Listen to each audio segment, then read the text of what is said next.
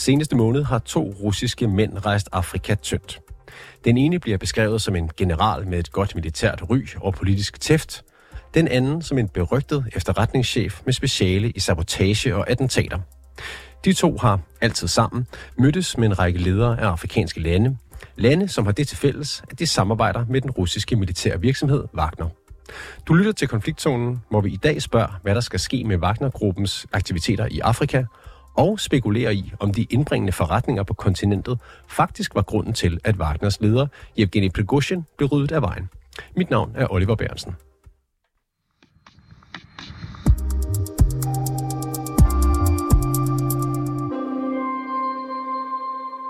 Niklas Rindbo, velkommen til programmet. Jo, mange tak. Du er projektforsker ved Forsvarsakademiet og ekspert i Wagner-gruppen. Øh, og om lidt så skal vi øh, høre mere om, hvem der står klar til at overtage Wagners meget lukrative forretninger i Afrika. Men først så skal vi lige forbi en øh, teori, som jeg, øh, som jeg øh, teasede lidt for i introen om den tidligere Wagner-chef øh, Yevgeni Prigozhins død. Den teori den går nemlig på, at Prigozhin ikke blev dræbt som hævn for hans øh, myteri i juni, men at det var fordi han ikke ville opgive kontrollen med sine forretninger i Afrika. Og øh, jeg vil gerne prøve at gennemgå øh, argumenterne, øh, nogle af argumenterne bag den her teori på dig. Øh, fordi den går blandt andet på, at Putin jo allerede havde indgået en aftale med Prigozhin oven på mytteriet i sommer, som var en god løsning for Putin. Øh, på hvilken måde øh, hænger det sammen? Ja, altså, der, der skal man så forstå, at, øh, at Putin godt ved, at han er i et hvad kan man sige, meget besværligt landskab. Han har at gøre med mange forskellige magtfolk, mange øh, kontroversielle beslutninger, han skal træffe hver eneste dag. Og derfor så skal vi så ikke, tror jeg ifølge det her argument, undervurdere, hvor kontroversielle beslutninger han er klar til at tage. Og der giver det mening, at han godt kan komme overens med Prigozhin efter mytteriet, fordi at Prigozhin stadig leverer noget enormt værdifuldt i form af at, at lede en vigtig del af, af Ruslands Afrika-operationer med, øh, med Wagner-gruppen, der er aktiv i Afrika. Og hvis han holder sig ude af Ukraine, og det, der har været anledningen til, at Wagner-gruppen begik mytteri tilbage i juni, jamen så kan man godt finde en ny måde at leve sammen på, øh, en ny modus vivendi, hvor han stadig kan fortsætte øh, med sine operationer, der går godt, og, og bringe øh, rigdom og indflydelse hjem til Rusland. Jeg skal begynde med at sige, at vi, vi skal, nok, skal nok spørge ind til, om du øh, selv køber ind på den her teori, øh, Niklas Renbo, men, men vi prøver lige argumenterne igennem først, inden vi løfter sløret for, hvor, du, øh, hvor, hvor solid du tror, den er. Øh, men kan man ikke sige, kan Putin ikke have skiftet mening øh, i forhold til, til den her aftale, han lavede med Prigozhin? Jo, det, det kan han sådan set godt, og, og der er også en anden øh, førende Ruslands ekspert ved navn Mark Galeotti, øh, en af de mest berømte i verden på det emne, som, som peger på, at når Putin er presset, og det er han særligt vist de sidste par år, jamen øh, så har han det med at, at egentlig ikke rigtig komme til nogle konklusioner om, hvad han skal gøre med svære politiske problemer, øh, før det er lidt ved at være for sent, og så, så ændrer han måske mening i sidste øjeblik. Og han siger, at det kan sagtens være, at han har ændret mening, at alle vurderinger om, at, øh, at Prigozhin han var en, en dead man walking tilbage i, i juni, øh, de var sådan set forkerte alle, der, der mente det, men at Putin så ændrede mening, og så blev det så retroaktivt set rigtigt. Øh, ja, så det kan vi ikke udelukke. Mm.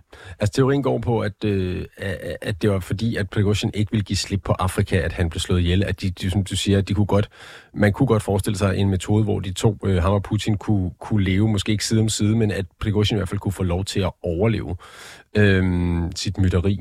Men der var så ifølge den her teori så alligevel noget, som tvang Putin til at handle. Og det var de her aktiviteter i Afrika. Hvad var det, øh, Prigozhin øh, havde i Afrika? Men Prigozhin, han var en af nøglepersonerne for, øh, hvad Rusland i det hele taget har gang i i Afrika udenrigspolitisk i øjeblikket. Altså Afrika har prøvet omkring siden 2017 virkelig at øh, udvide sin indflydelse i Afrika. Og Wagner-gruppen de har spillet den rolle, at de har kunne gå ind særligt at hjælpe regeringer, som var faldet unåde hos Vesten, eller som var begyndt at blive antivestlige i deres tilgang, og som derfor ikke kunne, kunne få så meget hjælp fra, fra sådan noget som USA og Frankrig, eller ikke ville have hjælp fra USA og Frankrig. Og så kan Wagnergruppen så hjælpe dem med at øh, få styr på territorier, hvor der måske er oprørsbevægelser eller tavergrupper, og, øh, og få styr på en propagandaindsats, fordi der er sådan nogle propagandafolk under Wagners paraply osv. Og, og så på den måde simpelthen give en form for øh, diktatorstøtteservices. Og, og det har været en en meget god deal for Rusland også set ud til, fordi de har så fået i bytte øh, rettigheder til guldminer og forskellige mineralminer og oliefelter og hvad har vi. Og det er den her forretning, som Prigozhin synligheden har været god til, og hvor han har kunne sende penge hjem til, til den del af hierarkiet derovre, som, som han ligesom har skyldt at sende penge hjem til, fordi sådan fungerer systemet også. Okay, så, så Wagner, de kunne simpelthen, altså hvis du har et diktatur et eller andet sted, så kan de levere alt, hvad du skal bruge for at, at holde fast på magten? Ja. Og, og de her, øh, de her mine, minedrift, skovdrift øh, penge, de tjener på det, øh, er, er det, altså, hvor vi hen der beløbsmæssigt, er det, er det noget, som er, som er, er noget værd? Jamen, det er faktisk meget omdiskuteret, hvor vi hen beløbsmæssigt. Øh, der bliver engang mellem peget på nogle øh, milliardbeløber, men, men vi havde også Putin, der var ude at sige i forbindelse med Wagner-oprøret øh, kort efter det, at han har sænket, øh, han har sunket 83 milliarder rubler ind i Wagner-gruppen. Øh, så de skal meget højt op, før Wagner-gruppen egentlig bliver en profitabel gruppe. Men, øh, men han har nok ment hele Wagner-gruppen, og hvad de også lavede i Ukraine, hvilket jo ikke på den måde forretning det krig det, vi laver i Afrika, det er jo så nok kun en, en bid af den kage, og der, øh, der kan det meget vel være, at de forretninger, de har i Afrika, særligt guldminedrift i Sudan, det rent faktisk bliver en overskudsforretning, der kan være med til at sende penge hjem til krigen i Ukraine. Og hvorfor vil, øh, ifølge den her teori, hvorfor vil Putin så angiveligt gerne have Prigozhin til at opgive de her øh, aktiviteter i Afrika? Ja, der skal vi så forstå, at det der så, når, når Putin, eller når Prigozhin han får lov til at overleve og ikke skal i fængsel, så skal han så som minimum acceptere, at han, øh, han bliver degraderet i rang. Altså han skal ikke længere være en af de her inderkreds oligarker. Og, øh, og derfor har han bare accepteret, at han mest lukrative forretninger, dem begynder han at afhænde øh, rundt til de forskellige mere lojale oligarker og, øh, og militær etablissementfolk, der er i systemet. Og, og det har han synligheden så ikke vil gøre. Og har vi noget konkret at støtte os til i forhold til den her teori? Altså er der konkrete eksempler på, at noget af det er blevet givet videre, eller noget af det ikke er? Øhm, ja, altså vi har, vi har fået at vide, fået meldinger om, og, og også set nogle flymønstre, at øh, i hvert fald i perioder, der har man blokeret for, at Wagner-gruppen de kunne bruge den luftbase, som Rusland benytter sig af i Syrien, øh, Khaimim-luftbasen. Og det, den har været meget vigtig for dem, for det, der laver de altid et pitstop, inden de tager til Afrika, når de øh, skal fra Moskva eller St. Petersborg af. Øh, så på den måde, der er noget logistik, man har blokeret for dem, og så har man så, som du pegede på i indledningen her, øh, set øh, omrejsende folk fra det militære etablissement rende rundt og have samtaler i Afrika, og det, det peger på, at det, det kunne have været nogle samtaler om simpelthen at afhænde øh, Prigozhins imperium her, finde ud af, øh, hvilke kontaktpersoner har han haft, kan vi få fat i dem, kan vi få dem til, i stedet for at tale med os, eller tale med nogen, der er allieret med os. Mm, ja, og de to russiske herrer, der rejser rundt i Afrika, dem vender vi tilbage til om ikke så længe. Øhm, Niklas Rindbo, hvad, hvad har vi set af beviser eller konkrete eksempler på, at, at, at, som kan tyde som, at Prigozhin nægtede at, øh, at opgive det, han havde kørende i Afrika? Ja, men altså, han, han ballerede stadig derudad med, øh, med videoer og taler om, hvor stort hans Afrika-engagement var, og han, han var simpelthen på sådan en, en promoveringstur, øh, og så rejste han rundt i Afrika øh, kort op til sin død. Øh, og, og det har formentlig været for at gøre den modsatte indsats nemlig at sørge for at beholde alle sine forretninger og sørge for, at alle de kontakter, hans netværk havde skabt dernede, de var lojale over for ham personligt, og ikke over for, for Rusland som stat eller det russiske militære etablissement. Hvilket man jo godt kan se, at hvis det er det, han har rendt rundt og lavet, så må det være meget provokerende for, for et styre, der ligesom prøver øh, rigtigt at få, få styr og kontrol over alt, der foregår i deres navn ude i verden.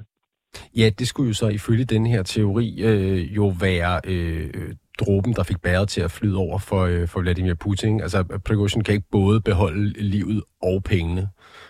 Præcis. Øhm, køber du selv ind på den her teori, Niklas Sandborg? Altså, øh, det, der er nogle fine argumenter i den, men, øh, men overordnet set, så mener jeg stadig, at sandsynligheden taler mere for, at det simpelthen bare er en hævn. Altså, der er der Prigozhin, han, han blev dræbt øh, i luften på toårsdagen for, at han i et mytteri mod det russiske militære etablissement selv havde skudt øh, russiske soldater ud af luften.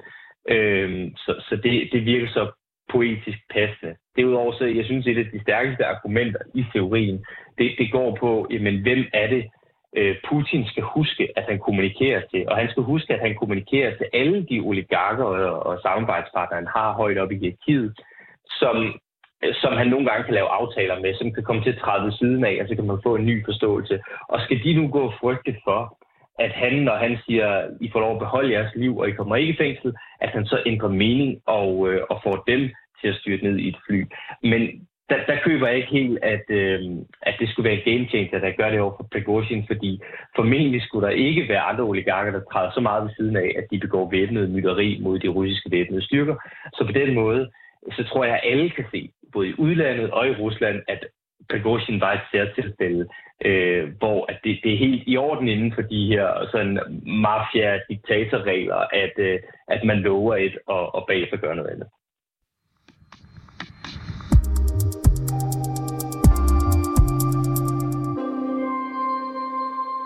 Da Evgeni Prigozhin døde for godt en måned siden i et flystyrt uden for Moskva sammen med to næstkommanderende i øh, Wagner-gruppen, så døde ikke kun lederskabet over en stor del soldater i Ukraine, men med Prigozhin døde også i hvert fald umiddelbart kontrollen over en lang række meget indbringende og indflydelsesrige forretninger i Afrika. Som vi har hørt, så tjener Wagner nemlig penge på minedrift, skovbrug og ikke mindst på at yde sikkerhed og militær bistand til øh, afrikanske autokrater. Øh, Niklas Renbo, projektforsker ved Forsvarsakademiet og ekspert i Wagner-gruppen, du er stadig med her. Øh, hvem skal overtage Wagners øh, indbringende forretninger i Afrika? Ja, det, det tror jeg ikke, der er nogen, der ved. Øh, og jeg tror egentlig, ingen gang, altså selvom hvis Putin har truffet en, en forløbig beslutning om, hvordan han vil have det skal se ud, eller hvis forsvarsministeriet har, øh, så tror jeg stadig, der er en proces i gang lige nu, hvor man er ved at finde ud af, hvad der er muligt. Når der spekuleres i, hvem der skal overtage øh, Wagners forretninger helt specifikt, så bliver der særligt fokuseret på to personer for tiden, som, øh, som begge allerede har besøgt de afrikanske lande, hvor øh, Wagner er repræsenteret, i hvert fald nogle af dem. De har været i Libyen, og de har været i Burkina Faso og Mali, hvor det så også rapporteres, at de har mødtes med ledere fra øh, Niger. Den ene, den hedder, han hedder Yunus Bek Yevkurov. Øh, hvem er han? Jamen, han er øh, viceforsvarsminister i, i Rusland, øh, højt øh, dekoreret general og, øh, og, og generelt sådan meget øh, respekteret og etablissementagtig. Og den anden, som, øh, som er med ham, han hedder Andrei Avajanov. Og undskyld udtalen, hvis den ikke er spot on. Hvad, hvad ved vi om ham? Jamen, han er, øh, han er lidt kendt som sådan en snedig grad. Øh, han er fra øh, det russiske militære efterretningstjeneste, kendt som GRO, øh, hvor han har ledt sin egen enhed, der netop stod for øh, blandt andet sådan noget, at det vi vil kalde hy- hybrid krigsførelse eller, øh, eller gråzoneoperationer, sådan noget, der er, øh, kombinerer lidt af, af kriminalitet og misinformation og, øh, og black ops og, og sådan nogle ting. Øh, som, som gør, at Rusland kan fremme sine militære interesser uden at starte krig med andre lande. Øh, og de her to herrer, de så, som du allerede har nævnt, øh, er, det, er det rigtigt forstået, de er lidt mere øh, systemets mænd, end Prigozhin var det? Ja, det, det kan man roligt sige. Og hvordan adskiller de sig ellers altså øh, fra, øh, fra Evgeny Prigozhin? Jamen, øh, Prigozhin, han var ret meget en, en ener, så der er ikke særlig mange andre, der har det samme træk som ham fordi han øh, både havde det her med, at han var sådan øh, populistisk udadvendt og så videre, det er de her mænd absolut ikke. Øh, så havde han det med, at han havde et øh, forretningsimperium, og så havde han det med, at han også havde det militære indover, og typisk så adskiller man i hvert fald nogle af de ting. Øh, ikke for at have en magtens tredeling, men, øh, men måske netop for, at personer ikke skal blive alt for magtfulde og kontroversielle.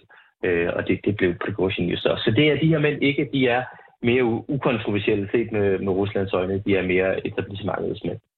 Okay, og måske også lidt mere kedelige, eller sådan lidt mere stivstikkeragtige end uh, Prigozhin? Øh, ja, Yevkurov i hvert fald. Øh, Avarianov er måske ikke så, så stivstikkeragtig set på den måde, men, men han er ikke en, der vil stille sig op og lave videoer. Det vil, øh, på, på den måde. Det vil være helt mærkeligt, hvis han gjorde det. Og hvad ved vi så om øh, konkret om overtagelsen af Wagners aktiviteter i Afrika? Øh, kan man sige noget om, hvor godt det går? Øh, nej, altså jeg tror, vi kan sige, at det er i hvert fald ikke sket endnu. Øh, det, man hører fra kilder, blandt andet i Sudan, hvor de er aktive, øh, det er, at de har gang i våbensmugling, hvor de smugler våben til, til de her oprørsstyrker, øh, Rapid Support, Support Forces, der kæmper en borgerkrig i, i Sudan i, i øjeblikket. Og, øh, og det har de jo bare gjort uhemmet hele vejen over, altså mytteriet og Ukrainekrigen og, og Prigozhins død, og tilsyneladende ikke er stoppet på noget tidspunkt, siger kilder dernede fra. Øhm, omvendt så, så hører man, at, at der er væsentligt mere øh, pres på i, øh, i Mali for at, at få dem ud og, og få udskiftet dem med nogen, der er mere lojale over for Putin. Og hvad gør man? Hvad gør man så helt konkret? Altså, de, de rejser rundt, de her øh, gutter, men hvad, hvad gør konkret, øh, Kreml konkret for at overtage kontrollen med, øh, med Wagners aktiviteter dernede? Ja, men altså nu, nu kommer vi selvfølgelig ned i nogle detaljer, som vi dybest set ikke har. Noget, der foregår i mødelokaler osv., hvor vi øh, ikke et sted... Noget, vi kan sige, det er noget om, hvad de ikke gør. Altså, vi har ikke hørt om, at de har udrenset rent fysisk ved at, ved at dræbe en masse Wagner-folk og sådan noget. Det, det kunne sagtens have været tilfældet, men, men det har vi ikke hørt. Øh, vi, vi hører om Wagner-folk, der, der hopper af, bliver presset til at hoppe af og, og tager nye kontrakter under andre grupper. Øh, men ellers så er det lidt usikkert, hvad der foregår. Øh, der er en masse møder, og, og det giver jo god mening, at, øh, at folk prøver at tage tingene igennem øh, og, og vinde magt og indflydelse til sig selv. Altså, det har været, øh, så vidt jeg har forstået, ret belejligt for Rusland at, at have øh, Wagner som en eller anden form for, øh, for mellemmand øh, i, øh, i Afrika. Ikke? Altså man kan sige, de kan, de kan få noget indflydelse og, og hvis man siger, gøre, deres, øh, gøre deres interesser gældende, men de kan samtidig sige, at, øh, at det ikke er os, der gør det. Det er, det er bare en, øh, en virksomhed, som er hyret af de lokale ledere. Øh, hvad så nu, når man har systemets mænd dernede til at, at, at prøve at overtage det? Bliver det så det russiske, øh, den russiske hær eller russiske efterretningstjenester, som skal stå for de her ting i Afrika? Det, det er lige det. Altså, det, det er der nogle medier, der fremfører, at, øh, at det ser sådan ud. Øh, og der vil jeg sige, nej, vi vil nok stadig prøve at finde nogle mellemmænd i en eller anden grad, netop på grund af det, du beskriver der, at det har været super værdifuldt for dem, at lige så snart Vesten begyndte at kigge på, hvad laver de i det her land, der har russere med våben til stede, så, øh, så kan den lokale regering sige, ja, vi har hyret det her firma til at lave sikkerhed ved de her miner, øh, så I må gerne blande jer udenom. Tak. Øh, og så kan de i virkeligheden lave øh, våbensmugling og propaganda og bekæmpe oprørssoldater osv. Øh, så der findes andre firmaer derude. Wagners største konkurrent lige nu, det er den gruppe, der hedder Redut, som i meget høj grad er en, øh, en, en paraplyorganisation for mindre militærfirmaer, som så er øh, Forsvarsministeriet og efterretningstjenesternes måde at holde styr på de her mindre grupper på. Så man har ligesom lavet sådan en corporate paraply om dem, som man kalder redut, og den er så i høj grad kontrolleret af efterretningstjenesterne. Så Yevkurov og Averjanov, der render rundt i Rusland, det kunne godt være, at de prøvede at finde ud af, hvordan kan de indsætte den her paraply her, ligesom vi har gjort det i Ukraine. Okay, så vi, vi har ikke så meget tid tilbage, men, øh, men til kort til sidst, kommer vi så bare til at se en ny øh, militær virksomhed øh, operere i Afrika øh, på Ruslands vegne, øh, i stedet for Wagner? Det, det vil jeg tro, og det kan være, at det så bliver opsplittet i flere mindre dele, øh, der er nemmere at kontrollere hver især. Men, øh, men det er oplagt, at man øh, laver en ny udgave af samme model. Niklas Renbo, projektforsker ved Forsvarsakademiet og ekspert i Wagner-gruppen. Mange tak, fordi du var med i dag. Mange tak.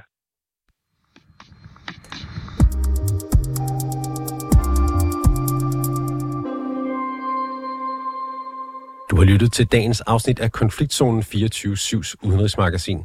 Mit navn det er Oliver Bernsen, og holdet bag programmet er Christine Randa og Sofie Ørts. Du kan lytte til programmet direkte mandag til torsdag fra 8 til 8.30, men du kan selvfølgelig også finde programmet som podcast.